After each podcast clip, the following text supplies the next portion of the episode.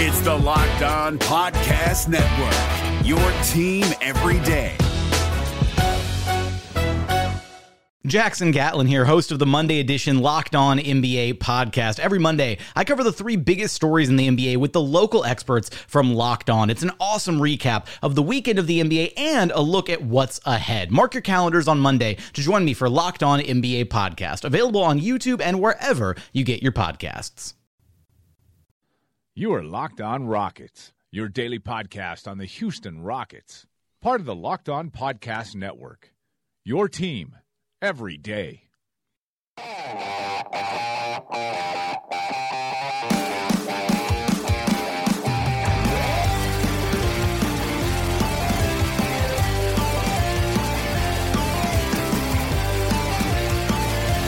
Happy Sunday, everybody, and happy draft week. Hope you're having an awesome start to your week, and thanks again for tuning in to Locked On Rockets, the home for podcast discussion of Houston Rockets basketball. I'm your host, Ben Dubose, Rockets correspondent for Sports Talk 790, the team's official radio flagship. With it being draft week around the NBA, that means the rumor mill is getting cranked up, and within the past 48 hours or so, we have had a number of stories, some directly impacting the Rockets, others potentially in terms of the trickle down effects around the association. This is one of the busier weeks of the year in terms of transactions, and for the Rockets, there are a number of potential implications. So, in today's show, as we chat midday Sunday, I'm going to break down in the preliminary stages what these recent stories may mean for the Rockets. Those stories, of course, being the rumor that Kawhi Leonard wants out of San Antonio.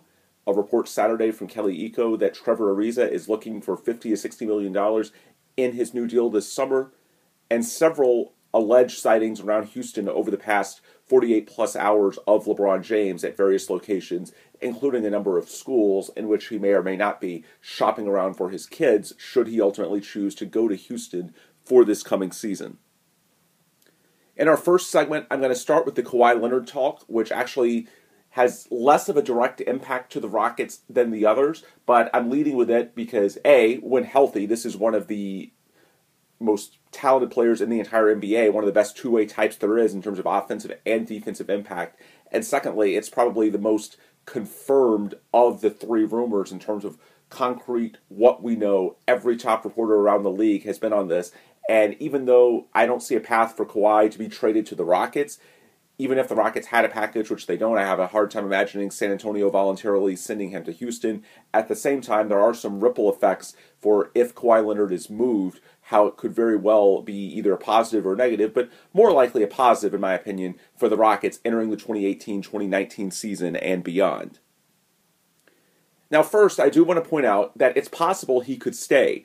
We saw last summer there were, was an alleged rift between Lamarcus Aldridge and the Spurs, and they were able to not only sort it out, but then get Aldridge to sign an extension. So the Spurs, there is history within that organization of them being able to sit down at the table with a somewhat disgruntled star and bring them back on the straight and narrow. However, my opinion is that the Kawhi Leonard situation, the rift runs a little deeper than it did between the Spurs and Aldridge, and also because of Leonard's talents, because of his free agency next summer, there are a lot more vultures that are kind of fanning the flames, so to speak, of whatever the disconnect is. And apparently, it goes back to how Leonard handled his uh, quadriceps injuries, his chronic situation that caused him to miss all but nine games this past season.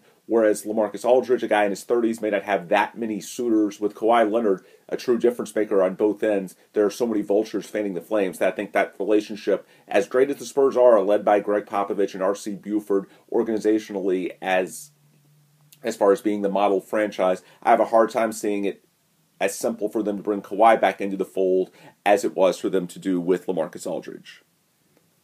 Now, we did hear, according to Adrian Wojnarowski of ESPN, that ideally Kawhi wants to go to LA, preferably the Lakers, and that would certainly be bad for the Rockets because not only could it potentially make the Lakers a contender with a couple of other additions, if hypothetically the Lakers could get Kawhi and then bring in LeBron James and Paul George, that would be another team that, at least on paper, if everyone is healthy, would have a shot to get to that Rockets and Warriors level at the top of the Western Conference. That would not be good. However, I find it very unlikely for that scenario to come to fruition. I think it's much more likely that San Antonio sends him out of the conference the same way that the Knicks did with Carmelo Anthony in the same way that Indiana did with Paul George this past summer.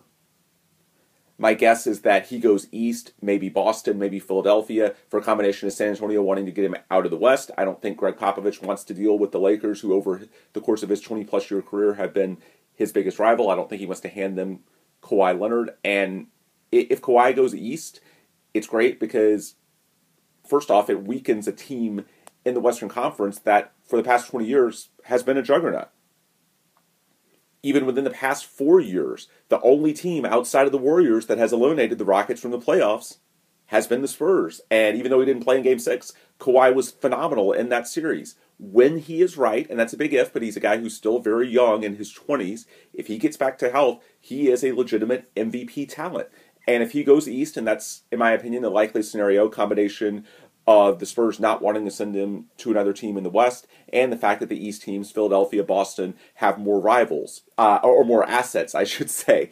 There's a way for them to construct a deal that does not include a contract like Luol Deng, which would have to be included for the Lakers to make the math work, and that Deng contract is every bit as bad as Ryan Anderson, if not worse. So if Kawhi goes east, which is my bet based on a combination of assets and the Spurs' desires to get him out of the conference, it's great for the Rockets because it weakens a team in the conference, it weakens a team in your division, a longtime rival that is less than 200 miles away in terms of location from the Toyota Center.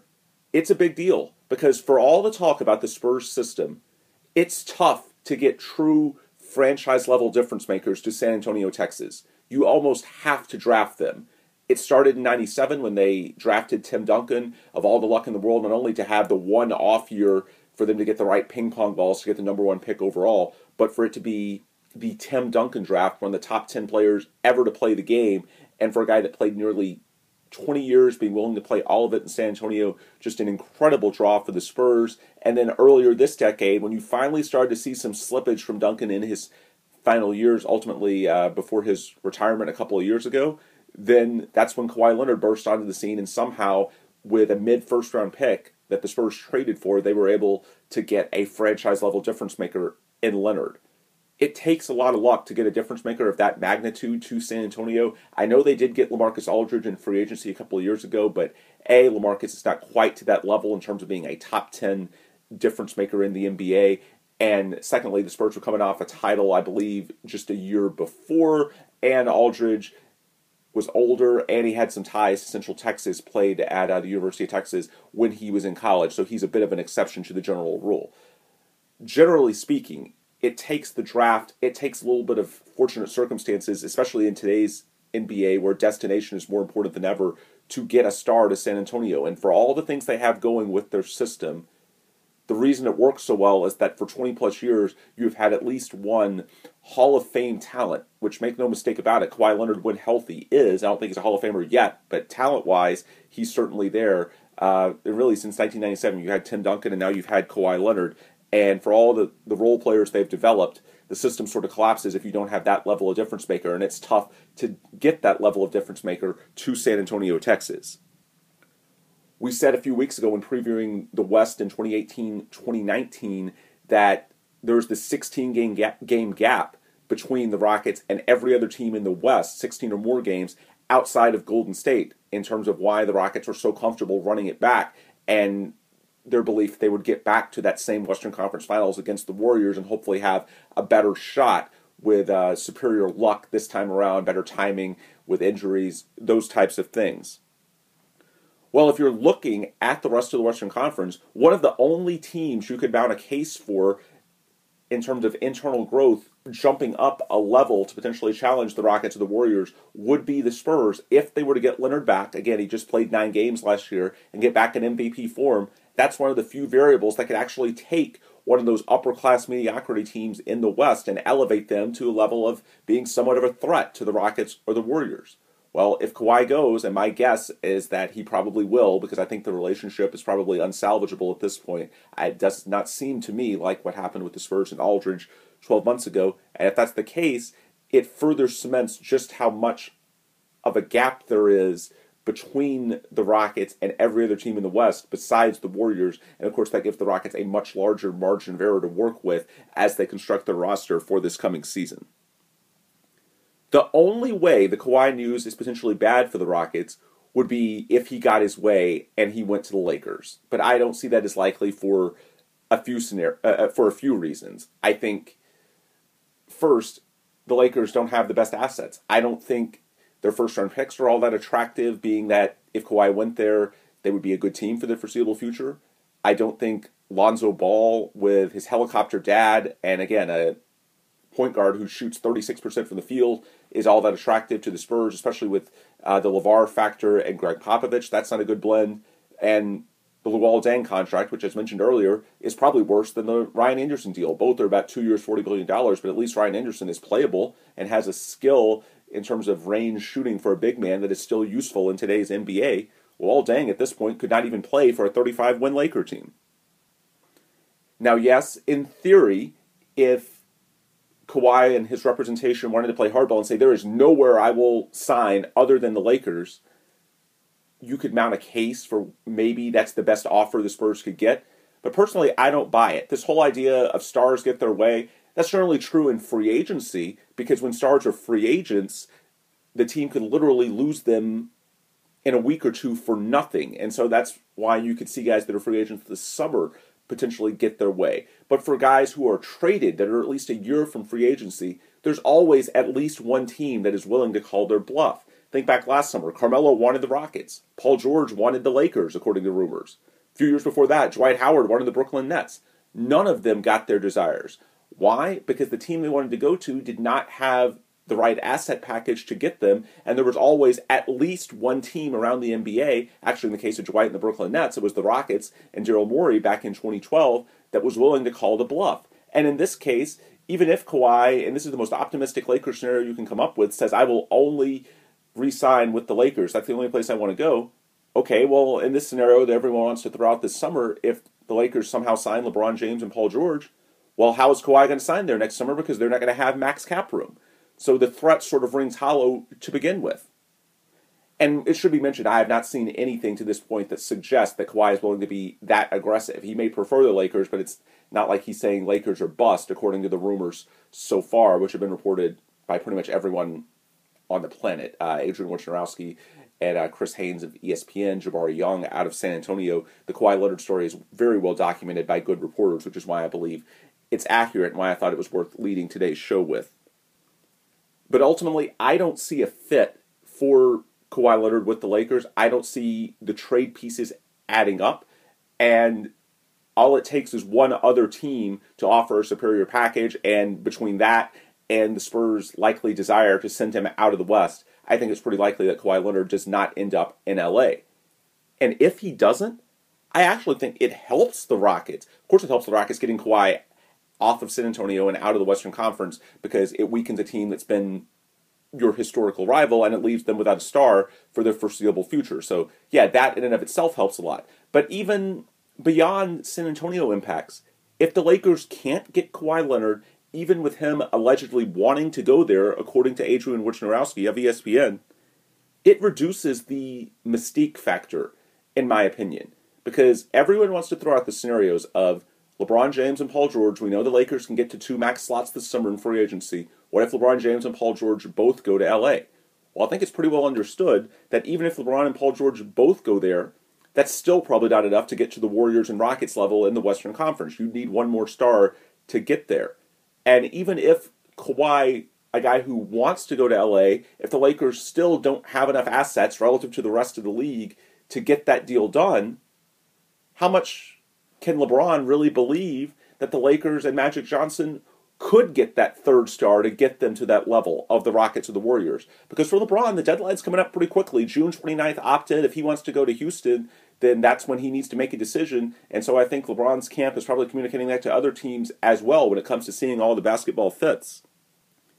If the Laker mystique, Magic Johnson, all those factors, if that is not enough to get this Kawhi Leonard deal done, and by the way, the timing of it, the Spurs, notoriously a very patient, deliberate organization. The fact that that June 29th deadline is now under two weeks away, I find it hard to believe that the Spurs would move that quickly. So I think that's even more reason to be optimistic if you're a Rockets fan.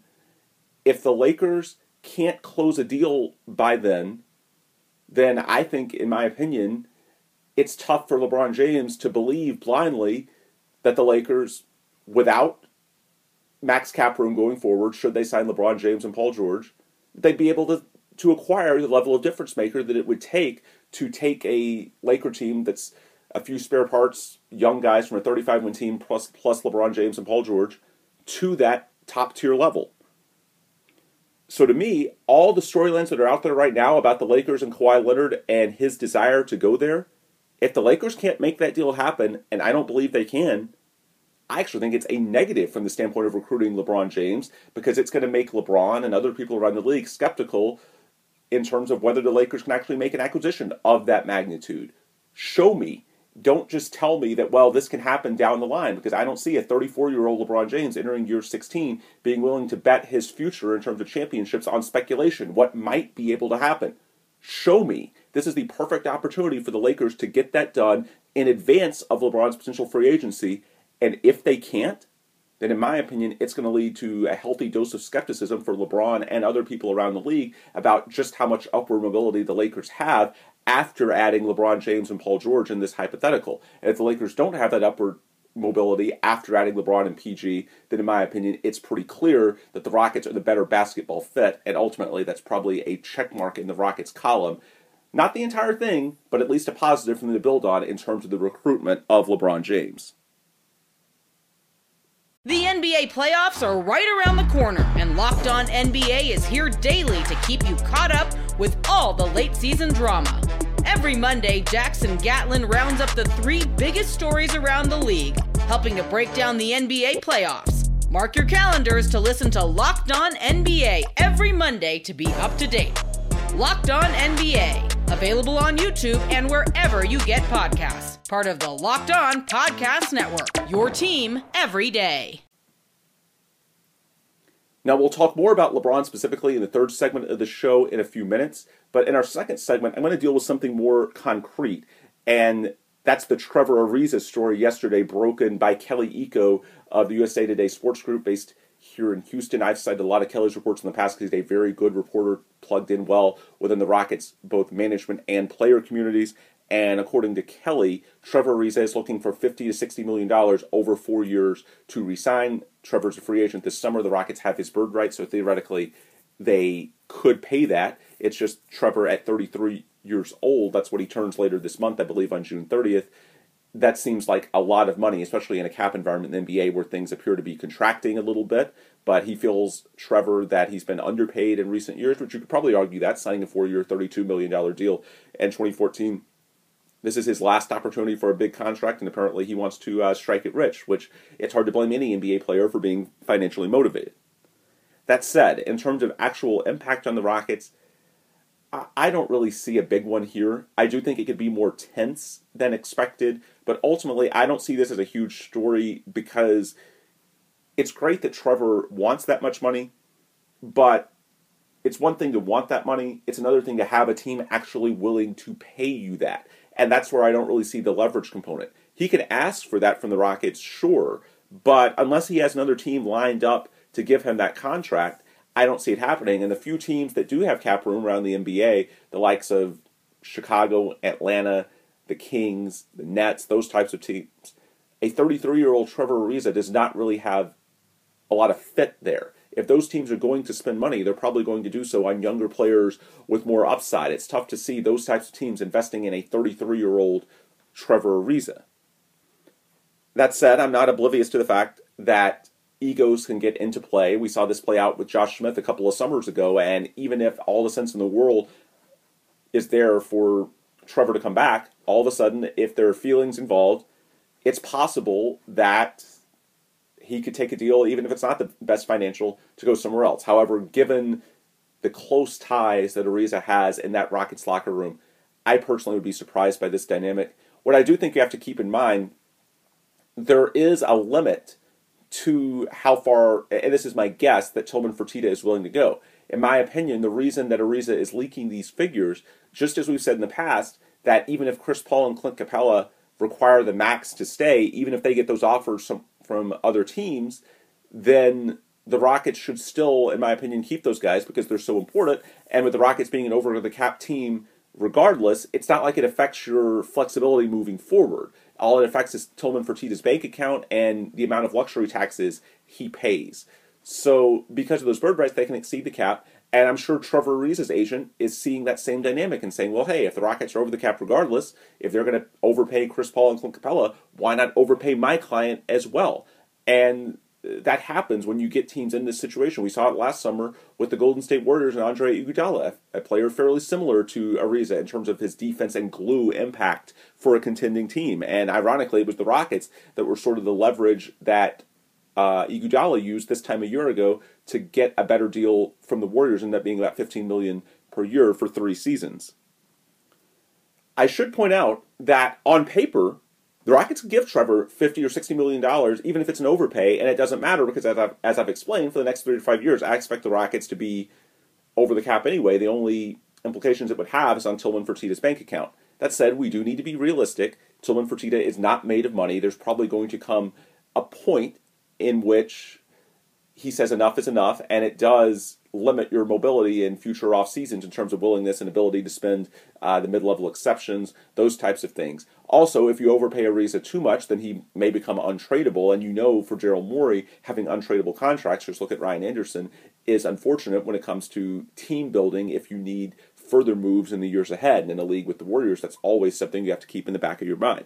So I don't think the Rockets, even though they theoretically could, will give Ariza a blank check just because they can it's not quite the same as Chris Paul and Clint Capela, who you would be willing to do that with just because of their sheer on court importance at this particular juncture. Ariza's skill set in terms of his defense, while very useful, it's not completely irreplaceable. So I don't think the Rockets would uh, be as desperate to retain him. That said, I do believe they see him as important, and I do think that ultimately there's going to be a middle ground because I don't see any team willing to offer the 50 or 60 million dollars that Trevor allegedly wants. As explained, the few teams with cap room, there are not many that this summer do not really make sense for a 33 year old Trevor Ariza. And other than that, you're going to be looking at teams with the taxpayer, non taxpayer, mid level exception, anywhere between five and nine million dollars a year, which is not going to get you anywhere close over three or four years to 50 to 60 million dollars. So it might be a little contentious. I can't blame Trevor and his agent for doing it because everyone's financially motivated. And with the Rockets having his bird rights, in theory, he could get as much as he possibly could. But I do expect the Rockets to push back harder than they would on Chris Paul and Clint Capela. I do think there's ultimately a middle ground to be reached. That's why I'm not really that worried about the figures you see out there. Because yeah, it's great. You may want 50 or 60 million dollars. Okay, well, it, it takes two to tango, and unless there's another team willing to offer him that, and in this limited cap environment of the NBA, I have a hard time uh, fathoming that, then ultimately I think there's a compromise scenario that can be worked out. It might take a little longer than you would like. It might have some bruised egos along the way, but ultimately I think the relationships are strong enough with Trevor and the locker room right now that I doubt it gets to a scenario like say the Josh Smith thing did a couple of years ago. In my opinion, it might take 10 to 14 days in free agency, but my guess is that there's a deal, a compromise solution that ultimately gets worked out the same way it did between the Warriors and Andre Iguodala this time a year ago. The NBA playoffs are right around the corner, and Locked On NBA is here daily to keep you caught up with all the late season drama. Every Monday, Jackson Gatlin rounds up the three biggest stories around the league, helping to break down the NBA playoffs. Mark your calendars to listen to Locked On NBA every Monday to be up to date. Locked On NBA, available on YouTube and wherever you get podcasts. Part of the Locked On Podcast Network, your team every day. Now, final segment. And I've somewhat buried the lead here because I'm not sure how much of this is actual news, but this might be the most fun to some of you, at least judging by Twitter and Clutch fans the next the last few days, and that's alleged LeBron James sightings around Houston. We've had so many of those, no pictures, although I think there's a plausible reason for that. We'll explain in the next few minutes. But starting at Kincaid, which is one of the elite private schools around Houston, and a number of other schools this weekend, we have had, especially if we look at Twitter, and I've had people contact me off the record informing me of these things that ultimately I cannot 100% confirm on my end, but I have heard enough from people that I trust to believe that LeBron James has been in Houston for a few days. And of course, it's easy to extrapolate based on that and his looming free agency that LeBron wants to go to Houston. And it's possible. That would be great. However, as I said, when there were sightings or rumors about schools and real estate in Los Angeles and Philadelphia, it's easy to make a mountain out of a molehill. And many times you have a player who's simply doing due diligence. Imagine if you're a guy with lucrative job offers in multiple cities. There's a good shot that you may go to both of those cities and scout around some basic things. So I think what it shows you is that Houston is in the mix. I do believe he's been here a few days based on things that I've been told, but ultimately, does that mean that he's picked Houston? No. And even if he has picked Houston, I think that's just kind of part one of three that needs to happen. Part one is LeBron thinking that Houston is where he wants to be. Part two is convincing his family. Now, he may not have to. We have seen him play in a different city than where his family lives, his wife and kids, in the past. But in an ideal world, that wouldn't happen this time. And then part three, if LeBron chooses Houston, is Cleveland being willing to play ball and a potential opt in and trade deal being worked out between Cleveland's management, Daryl Morey, and the Rockets, and probably a third or even fourth team somewhere else that is uh, agreeable for all parties. That said, these sightings, while it doesn't prove anything by itself, I think it certainly does show that Houston is in the mix. Now, it should be noted that one of LeBron's kids has a tournament here, as I understand it, today, Sunday, and tomorrow, Monday, that he's playing in. So I think LeBron was going to be here anyway. But LeBron clearly got here a few days before that, and I doubt that's just a sheer matter of coincidence because he just wanted to hang out here. My guess is that just like Los Angeles, just like Philadelphia, just like potentially staying in Cleveland, he sees the Rockets as viable and he's probably doing his due diligence. And then within the next few days, he'll probably huddle with his family. We know from Sam Amick of USA Today that they have a vacation planned, I believe, either next weekend or very early next week. And I'm sure he and his family will sit down and talk about the pros and cons of each location and probably make a joint decision. That said, I want to explain why I do believe that he's here, even without the pictures. And of course, part of it, I think that we all know his kid's basketball tournament. Beyond that, I believe he's there for a few days, and I've taken these rumors a little more seriously than some in the in the media have. And there have been, at least from a couple of the schools on Friday, public denials. But when you're talking about private institutions, confidentiality is the entire business model. They're not going to say that a player that wants to keep things off the grid is there, or especially not his family, his kids. Again, the entire business model is confidentiality. So if the media calls up and says, "Hey, is LeBron James at your school, or was he?" I'm not sure what you're expecting them to say other than no. That's literally the entire business model. And as far as photos, with it being the summer and not many kids on campus, even if a photo is leaked anonymously, then with the limited number of people that are there, it doesn't take a genius to figure out the source of the photo. And again, based on the business model of confidentiality, then that person is pretty likely to be disciplined for going against the school's innate desires. So that's why, even though he's here, I know there's a lot of skepticism. How can LeBron be here and there not be any pictures. Well, again, the places he's been are private, and if a photo were to be released, even if anonymously and the source was protected, ultimately I think it'd be pretty easy to find the source of where that photo was taken, who took it, and no one is willing to take that risk. And quite frankly, I can't blame them. Uh, I don't see anyone kind of risking their career for the sake of making a few Rockets fans happy on the internet over a situation that, even if it's true, as stated earlier, is far from a done deal. My guess is that he's doing due diligence in other cities as well. That said, the reason I took this seriously, and I'm going to be as upfront with you guys as I can, I was told last weekend off the record that Chris Paul had bought a new house in the memorial area of Houston and that his kids had been enrolled in Kincaid for the fall. I did not report that because A, I could not confirm it myself. Certainly, I did not have confirmation from Chris or his family. I did not have confirmation from the school itself. And the person who shared it with me asked me to keep it confidential. Now, I'm going with it now because I've seen it other places on the internet, so I'm far from the only person to report this about uh, Chris, his family, his kids, that sort of thing. And the other reason I didn't report it, I'm not sure how much of it is news anyway, because I think most of us have long expected Chris Paul to return. Again, he had a great time this past year. The team won 65 games, was essentially one game from the title until Chris himself pulled his hamstring in game five, up three games to two over the Warriors. So I think the expectation for most around the league has been for Chris to return. The Rockets at their end of season press conference made it seem like a formality. And again, as far as stuff like real estate, schools, for guys with all the money in the world, if something should change, then it's not like Chris wouldn't be able to turn around a month later and sell the house or enroll his kids in a different school. For someone of that nature, I'm not really sure how much of those how much significance there is to those types of things. I mean, it reflects his state of mind at a given time, but ultimately that can change. And until the ink is dry in the contract, for someone with that level of financial resources, it's probably not the biggest story. So, based on the combination of those things, I didn't run with the story when I heard it. And again, I couldn't confirm it myself either. That said, that story was not public knowledge Friday morning. And when the reports started coming out that LeBron was at Kinkaid, not just in Houston, allegedly at private schools, but the same school that I had heard that Chris had enrolled his kids in. And again, Chris is a godparent to LeBron's children, just like LeBron is a godparent to Chris's children. Those two are incredibly close. We heard from Marc Stein in the New York Times in his article a week ago previewing LeBron's offseason saying fixate on Chris Paul and that relationship that became very, very interesting to me. It was so in- interesting to me that I actually went over to Kinkaid midday Friday when the rumors were out that LeBron was there. Kinkaid's less than 10 minutes from where I live, so it was a pretty easy drive. Unfortunately, I did not get in because Kinkaid is private. I couldn't get past the security booth, and as explained later, it wouldn't have mattered because they were doing a hard denial no matter what.